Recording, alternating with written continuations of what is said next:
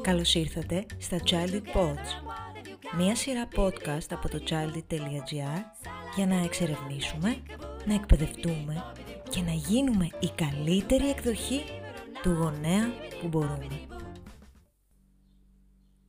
Καλώς ήρθατε σε ένα νέο επεισόδιο των Childhood Pods. Είμαι η Natali Samba και μαζί σήμερα θα συζητήσουμε για το πώς οι βρεφικές συνομιλίες μεταξύ γονέων και μωρών είναι ζωτικής σημασίας για την ανάπτυξη της γλώσσας. Από πολύ νωρίς τα μωρά έχουν την τάση, επιθυμία και ανάγκη να επικοινωνήσουν γλωσσικά με τους άλλους. Πιάνουν τους διάφορους ήχους, προσπαθούν να τους μιμηθούν και να τους αναπαράγουν. Το αποτέλεσμα της προσπάθειάς τους είναι τα χαριτωμένα μπα-μπα-μπα ή α-α-α, οι επαναλαμβανόμενοι ήχοι. Όταν μάλιστα κερδίζουν την προσοχή μας και τους απαντάμε, αρχίζει μια πολύ σημαντική διαδραστική διαδικασία. Πιστεύουμε ότι διασκεδάζουμε, αλλά αυτό που πραγματικά συμβαίνει είναι τόσο σημαντικό για το πώς τα μωρά μας μαθαίνουν να επικοινωνούν μαζί μας. Το πώς τα μωρά ακούνε τη γλώσσα έχει μεγάλο αντίκτυπο στο πώς την μαθαίνουν. Τα εμπλέκουμε σε συνομιλίες που αποτελούνται από ήχους και φωνήματα και μιλάμε απευθείας σε αυτά, χρησιμοποιώντας μια ξεχωριστή μορφή ομιλίας που ονομάζεται βάβισμα, γραμματική ομιλία που περιλαμβάνει πραγματικές λέξεις. Το βάβισμα χαρακτηρίζεται από υψηλότερη προσωδία, πιο αργό ρυθμό και υπερβολικούς τόνους και περιέχει ήχους που είναι καθαρότεροι, μακρύτεροι και πιο διακριτοί μεταξύ τους. Οι γονείς ακούγονται χαρούμενοι και συνήθως συνοδεύουν την επικοινωνία τους με εκφραστικά βλέμματα και μεγάλα χαμόγελα. Αυτό προσελκύει την προσοχή του μωρού, βοηθώντας το να συντονιστεί και να ανταποκριθεί.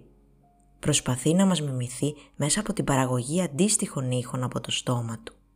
Ενθαρρύνοντας αυτή τη διαδικασία και συμμετέχοντας ενεργά, τα μωρά μαθαίνουν πώς να σχηματίζουν ήχους και πώς να τους ενοποιούν. Με νέες μελέτες αποδεικνύεται πλέον ότι οι γονείς λειτουργούν ως ένα κοινωνικό άγκιστρο για τον εγκέφαλο του μωρού, μέσα από το βάβισμα αλληλοεπιδρούν κοινωνικά και καλούν το μωρό να ανταποκριθεί, δήλωσε η Πατρίσια Καλ, νευροεπιστήμονας του Πανεπιστημίου της Washington. Το βάβισμα είναι φυσικό. Ανεξάρτητα από τη γλώσσα ή τον πολιτισμό, σε όλο τον κόσμο τα μωρά επεξεργάζονται λέξεις και απορροφούν τα φωνητικά στοιχεία που τους βοηθούν να διακρίνουν και να θυμούνται ήχους. Σε μια μελέτη από το Πανεπιστήμιο της Washington αποδείχθηκε ότι τα μωρά είναι τόσο καλά στην ανάλυση της διαδικασίας του βαβίσματος που μέχρι την ηλικία των πέντε μηνών αρχίζουν να παράγουν τους τρεις ήχους φωνήεντος που είναι κοινοί σε όλες τις ανθρώπινες γλώσσες «ε», «α» και «ου». Η πρώιμη ανταπόκριση και λεκτική αντίδραση των γονιών ενεργοποιεί το μηχανισμό απόκτησης γλωσσών ή αλλιώς λαντ στον εγκέφαλό τους.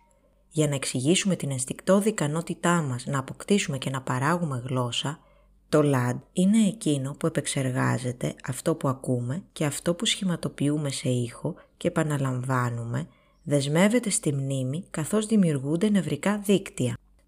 Φυσικά ισχύει ότι τα μωρά προτιμούν το βάβισμα από τη συνηθισμένη ομιλία. Σε μία μελέτη στο Πανεπιστήμιο της Βοστόνης, σε μωρά ηλικίας επτά και οκτώ μηνών, δόθηκαν δύο νέες λέξεις. Η μία υπόθηκε μέσα από το βάβισμα και η άλλη μέσα από την κανονική ομιλία. Την επόμενη μέρα τα μωρά ελέγχθηκαν για να προσδιορίσουν αν μπορούσαν να διακρίνουν αυτές τις λέξεις σε μία πρόταση.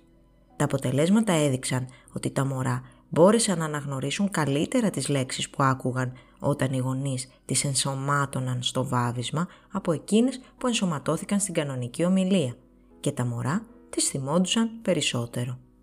Καθώς τα μωρά μεγαλώνουν, τα ασαφή υπερβολικά χαρακτηριστικά του βαβίσματος γίνονται λιγότερο σημαντικά για την απόκτηση γλώσσας.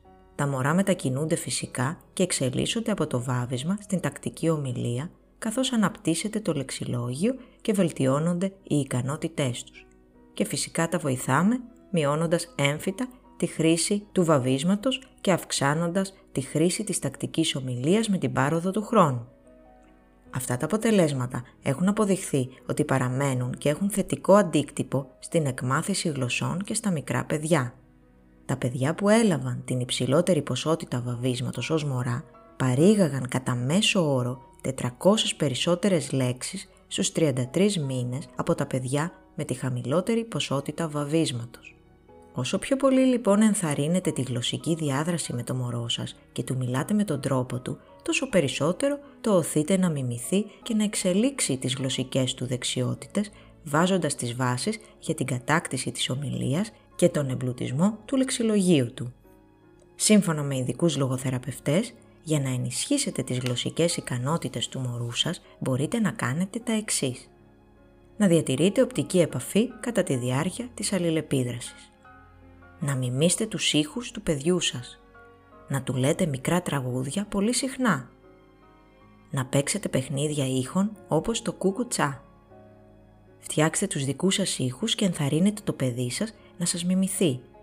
Μπορείτε επίσης να προσθέσετε ήχους όταν το παιδί σας βαβίζει, παραδείγματος χάρη όταν λέει μπαμπά, μπορείτε να πείτε μπαμπαμπού. Εισάγετε παιχνιδιάρικους ήχους στο παιχνίδι σας, όπως μπαμ όταν παίζετε με εργαλεία, βρουμ όταν παίζετε με αυτοκινητάκι, παπαπα όταν παίζετε με παπάκι κτλ. Αλληλεπιδράστε με το παιδί σας. Κάνετε παύσεις κατά τον διάλογο, ώστε να δώσετε την ευκαιρία στο παιδί σας να απαντήσει στην εκφορά σας πριν μιλήσετε πάλι. Όταν το παιδί σας είναι ήσυχο, μπορείτε να κάνετε τον αγαπημένο του ήχο και να παρατηρήσετε αν θα σας μιμηθεί. Απαντήστε στις προσπάθειες του παιδιού σας να επικοινωνήσει μαζί σας.